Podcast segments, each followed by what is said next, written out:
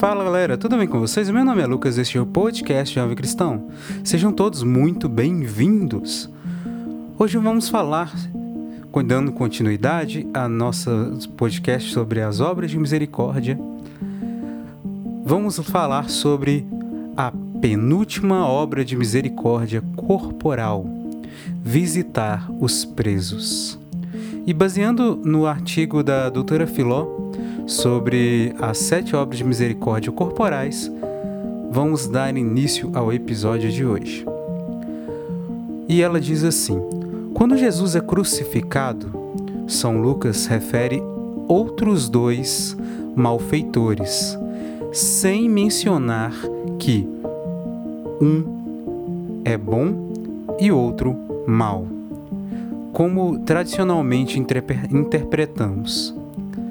Fato é que um deles, não sabemos se o da esquerda ou da direita, se considera culpado e, todavia, nesse mesmo dia, ele estará com Jesus no paraíso. Ao visitar a prisão de Palmasola, Bolívia, o Papa disse que quando Jesus entra na sua vida, uma pessoa não, não fica deitada no seu passado, detida no seu passado, mas começa a olhar o presente de outra forma, como outra espera, com outra esperança. A visita aos presos deve ter presente não só o preso, mas a sua família cuja punição também a atinge. Conheço condições. É, agora, perdão. E aí ela pergunta: Conheço condições das prisões mais próximas de mim? Apoio as instituições que assistem os presos? E assim acaba a parte que ela coloca né, no seu artigo. Mas aí, vamos ampliar um pouco aqui. Não sei se você, dependendo qual grupo de a qual grupo religioso você pertence, se você pertence a alguma igreja evangélica ou se você é católico, assim como eu, é, não sei se, né, aonde você vive existe algum movimento de visita aos presos, né, aos presídios. Aqui na minha cidade existe a pastoral carcerária, assim como outras cidades aqui no Brasil têm, e eu acredito que outras cidades do mundo afora possam ter, né? E a pastoral carcerária, ela tem dois focos, né? Um é, é, é justamente visitar os presos e dar assistência a eles, e o outro é visitar as famílias e dar assistência a elas. Bom, dentro do, da assistência aos presos, a visita, é feito, né? Toda semana visita ao presídio. Ela, essas pessoas, elas rezam junto com os presos, né? Na medida do possível. Tem missas que são celebradas lá dentro da, do presídio. Quando o presídio tem permissão, né, disso acontecer, dependendo da situação, né? Eles conseguem autorização para fazê-lo, né? E ainda, né? tem às vezes um pouco de momento, mesmo que curto, de conversa com alguns presos. Muito curtinho mesmo. E assim, é, presos fazem pedido para falar com a família dele, dar apoio. Isso quando é possível, né? Porque nem em todos os casos isso é possível. De conversar com a família do preso, né? Levar alguma mensagem que algum preso pediu para levar. Mas o lance principal é levar a esperança de que, depois de cumprir a pena, se a pessoa se converter também, isso falo também um lado espiritual, né? Buscar viver segundo os mandamentos de Deus, buscar viver isso, ele alcançará a salvação, né? E do lado de fora, ele vai conseguir ter a oportunidade de viver melhor se ele assim proceder, né? Procurar viver todas as precauções, por mais difícil que seja, né? Porque, infelizmente, isso é uma realidade.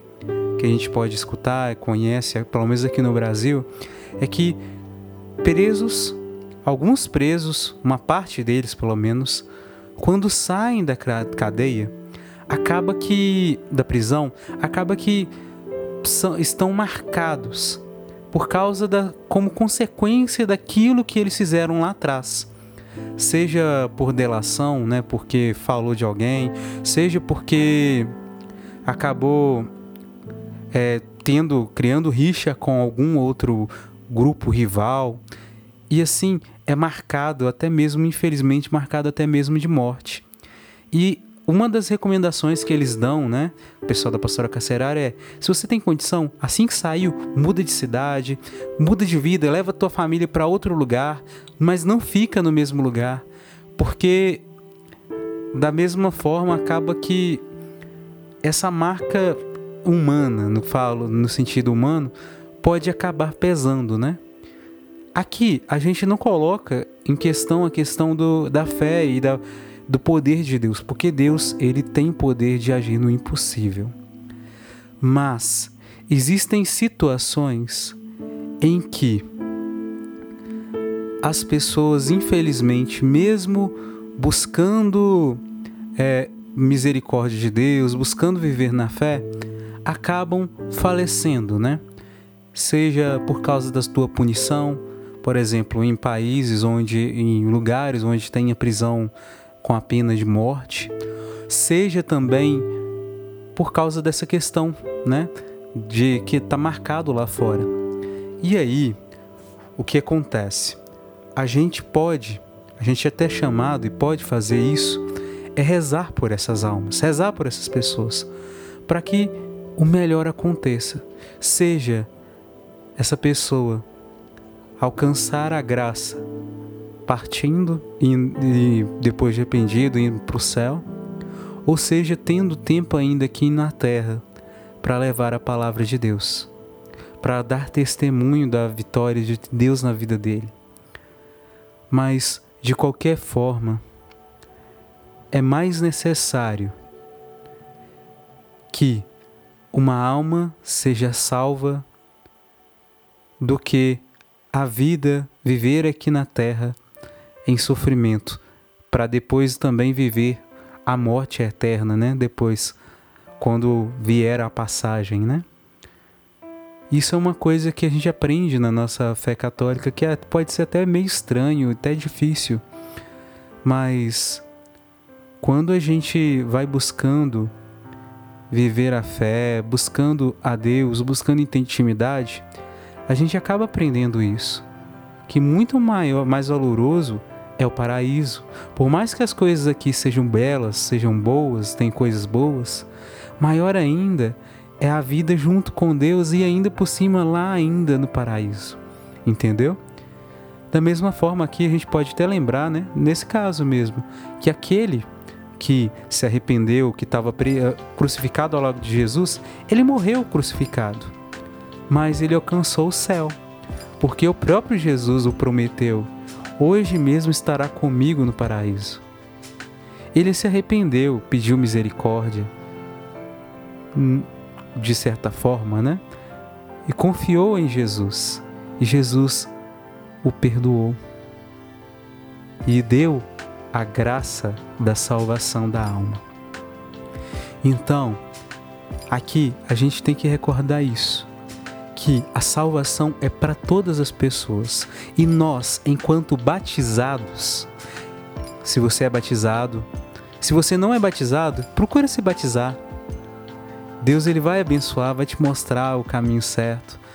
E o batismo vai te trazer uma graça enorme, uma vida totalmente nova, diferente, renovada. Com a graça dele, a graça de Deus, a força do alto e a força do Espírito Santo agindo no teu coração. Mas voltando, é, todos nós que somos batizados, todos nós que conhecemos Jesus, somos convidados, convocados até, mas ainda tem a questão da nossa escolha, né, de aceitar ou não. Nós todos somos chamados a levar essa salvação às outras pessoas, aos irmãos. E a visita aos presos é uma forma, né? de fazer isso. A visita aos familiares dos presos também é uma forma de fazer isso. Portanto, que nós busquemos, antes que o preconceito, antes que o medo, deixar a força de Deus conduzir o nosso coração e possamos agir com misericórdia, com caridade, como Jesus mesmo, como Deus mesmo foi misericordioso, caridoso conosco.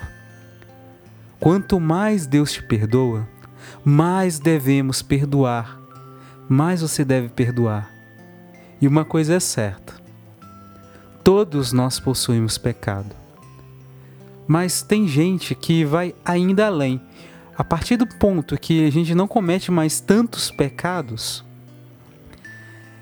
a gente tem a condição de fazer ainda o bem por amor a Deus, por amor aos irmãos. E assim a gente atinge um grau mais elevado, mais próximo ainda de Deus, mais próximo ainda da santidade.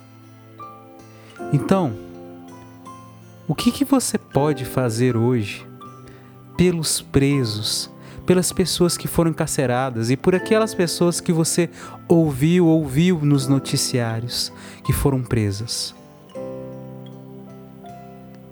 O que Jesus faria no teu lugar?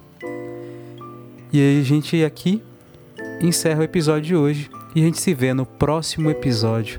Que Deus abençoe muito todos vocês.